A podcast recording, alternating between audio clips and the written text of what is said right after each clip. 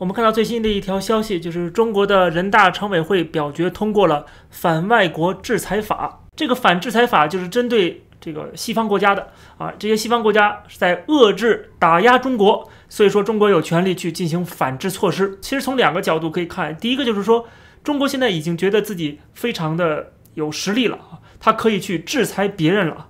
就过去一直是被制裁，从来没有说中国主动的说要制裁哪个国家，对吧？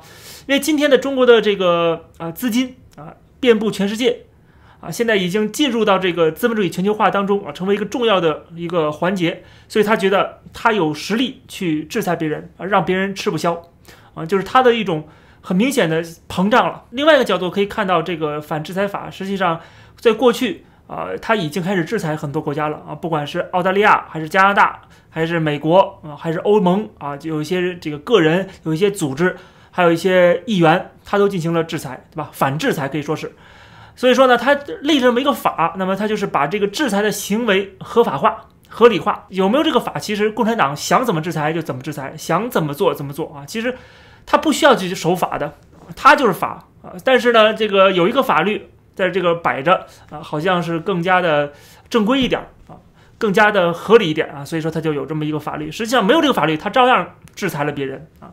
那么有这个法律之后呢，他可能就更轻松的、更容易的去去制裁别人了，就有这个手段就更容易去使了。那么你说这个制裁的力度到底有多强呢？嗯，这个很难讲。就对某些人来讲，中国的制裁可能确实是会到受到影响。有些人他不在乎中国的制裁，他根本这辈子也不准备去中国，他也不想跟中国有什么关系。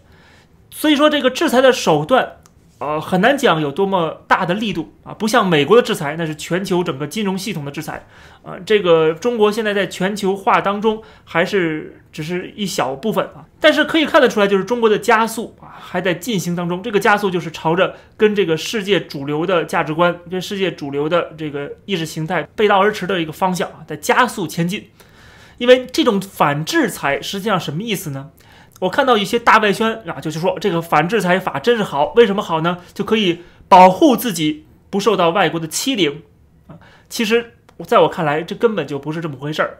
就是你有了这个反制裁的法律啊，你要反制裁的手段，实际上你不能保护你自己，只会让你自己更加的孤立啊，只会让你跟这个世界更加的撕裂。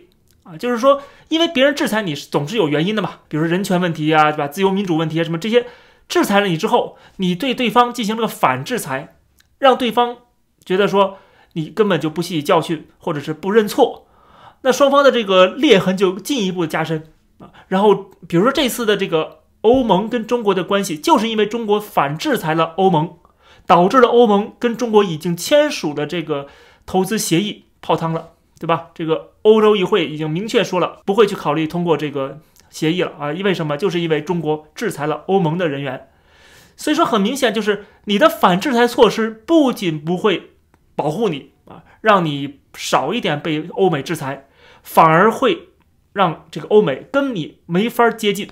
就是说我制裁你了，不代表说我想跟你啊断绝关系，我只是说要教训你一下啊，要表明一下我的态度啊！你侵犯了人权。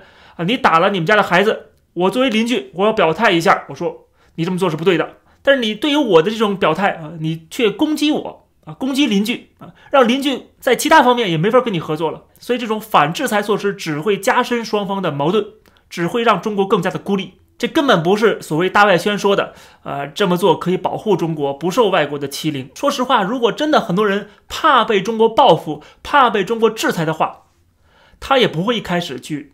啊，这个对中国的人权去说话啊，去发声，就不太可能会啊针锋相对的对中国了，对吧？呃，就这些国家敢于站出来发声，敢于站出来去指责中国，这就说明了他们不怕中国反制裁。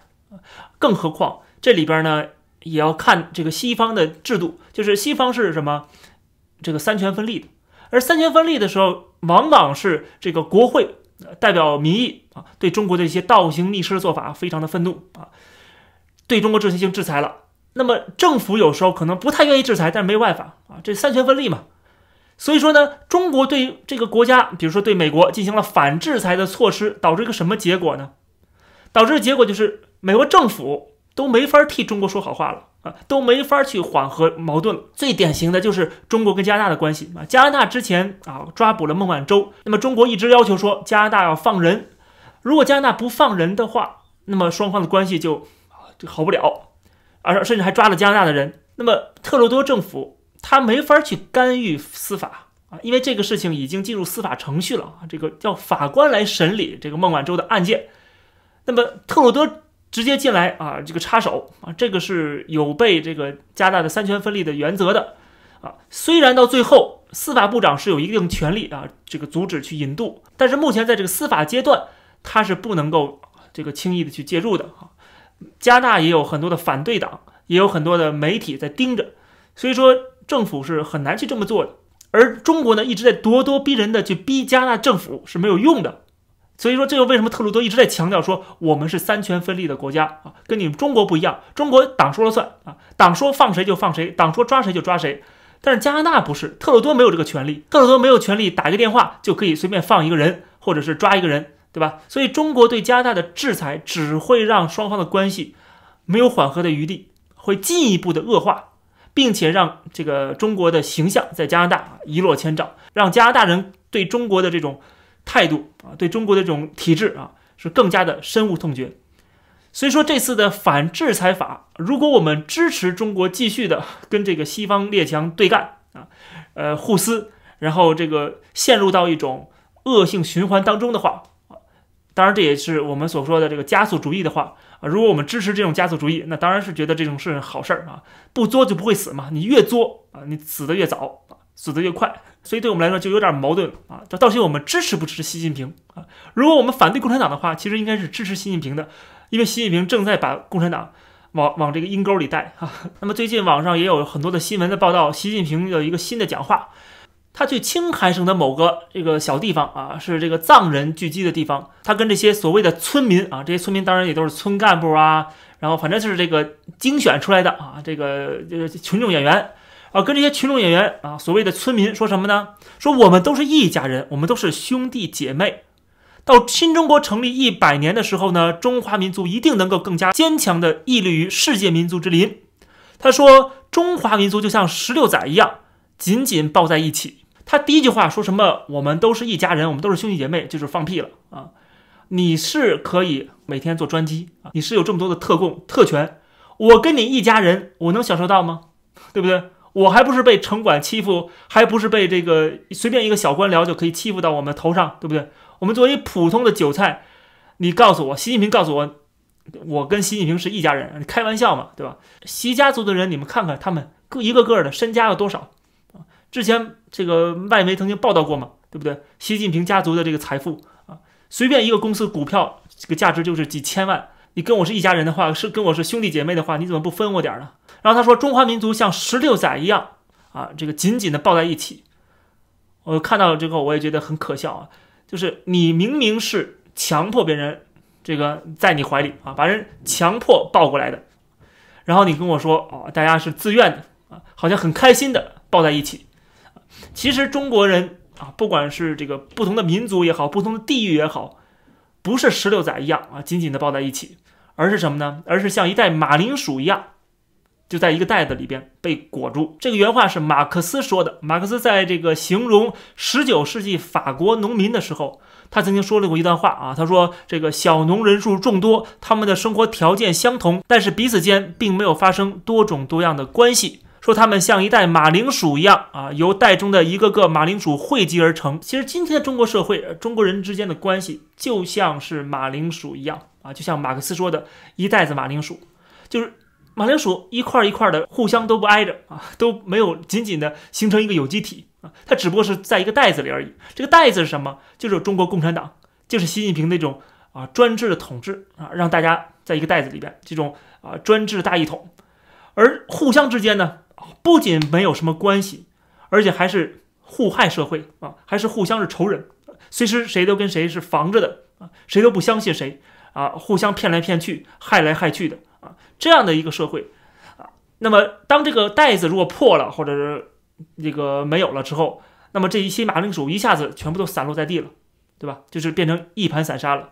所以说，为什么我们讲今天的中国是一盘散沙？这个一盘散沙不仅是呃，这个民族跟民族之间的矛盾，不仅是地域跟地域之间的矛盾，也包括个人跟个人之间的矛盾，就没有任何丝毫的信任感，没有一点点人情味儿。比如最近在北京就发生了一起事件啊，就是在一个公交车上，有一个大妈说她因为一个年轻女孩没有给她让座。所以说，大声的斥责对方。我还真是正方旗人，你看看奶奶有通天文，你看看旗人，瞧瞧，瞧瞧，你有吗？你有吗？还有你这死顶的份儿！北京首都我的家，北京比你强。奶奶待了一个月七八千退休钱，这叫北京。那么我们听到他这种说法，觉得很可笑啊！这个觉得啊，就是典型的一个北京小市民的一个想法啊，一个啊嘴脸，这就是可以看得出来，就是。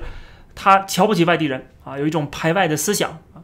那么在北京有这种思想的人，这也是大有人在的啊。其实北京已经算很好了，很海纳百川了。那么很多人说欧美国家有种族歧视，那中国就没有吗？啊，中国没有的话，这个大妈为什么会被抓？都是中国人，但是互相谁都瞧不起谁啊，这就是马铃薯的一个现象。从这个正黄旗大妈她身上的这种啊，不知哪来的这种优越感啊，就能体现出来。啊，中国这种一盘散沙的社会现实，其实不管你是正红旗啊，还是正黄旗啊，正什么旗，你都是在这个党天下啊，在这里边啊被共产党统治，对吧？你是正什么旗，最后还是要坐公交车，你还是要买公交车的票啊，你没有人给你开车门，没有给你当司机，对吧？你不是赵家人，你没有这样的特权，没法享受这样的荣华富贵，难道一个月七八千？就不是社会底层了吗？就像我看到一个朋友发了一个微信，我觉得挺有意思的。他说什么呢？他说过去啊，这个读这个王朔的小说，这里边讲到说，有的这个中学生之间啊，互相的打架斗殴，然后分出各种各样的黑社会组织。有人说我是镇东单的啊，有人说我们这个组织可以镇住这个西四，然后最后他们被抓到派出所啊，然后派出所说了啊。不管你是镇东单还是镇西四，最后派出所全镇，最后警察叔叔把你们全部镇住了。今天的这些互害社会底下的这些互相伤害的韭菜们，互相伤害的社会底层们，他们不都是被这个党国、被这个体制来压迫，生活在这样的一个专制的统治之下吗？对吧？有什么好骄傲的、好自豪的呢？这期的节目就跟大家先聊到这儿，感谢大家收看，欢迎点击订阅这个频道，我们下期节目再见。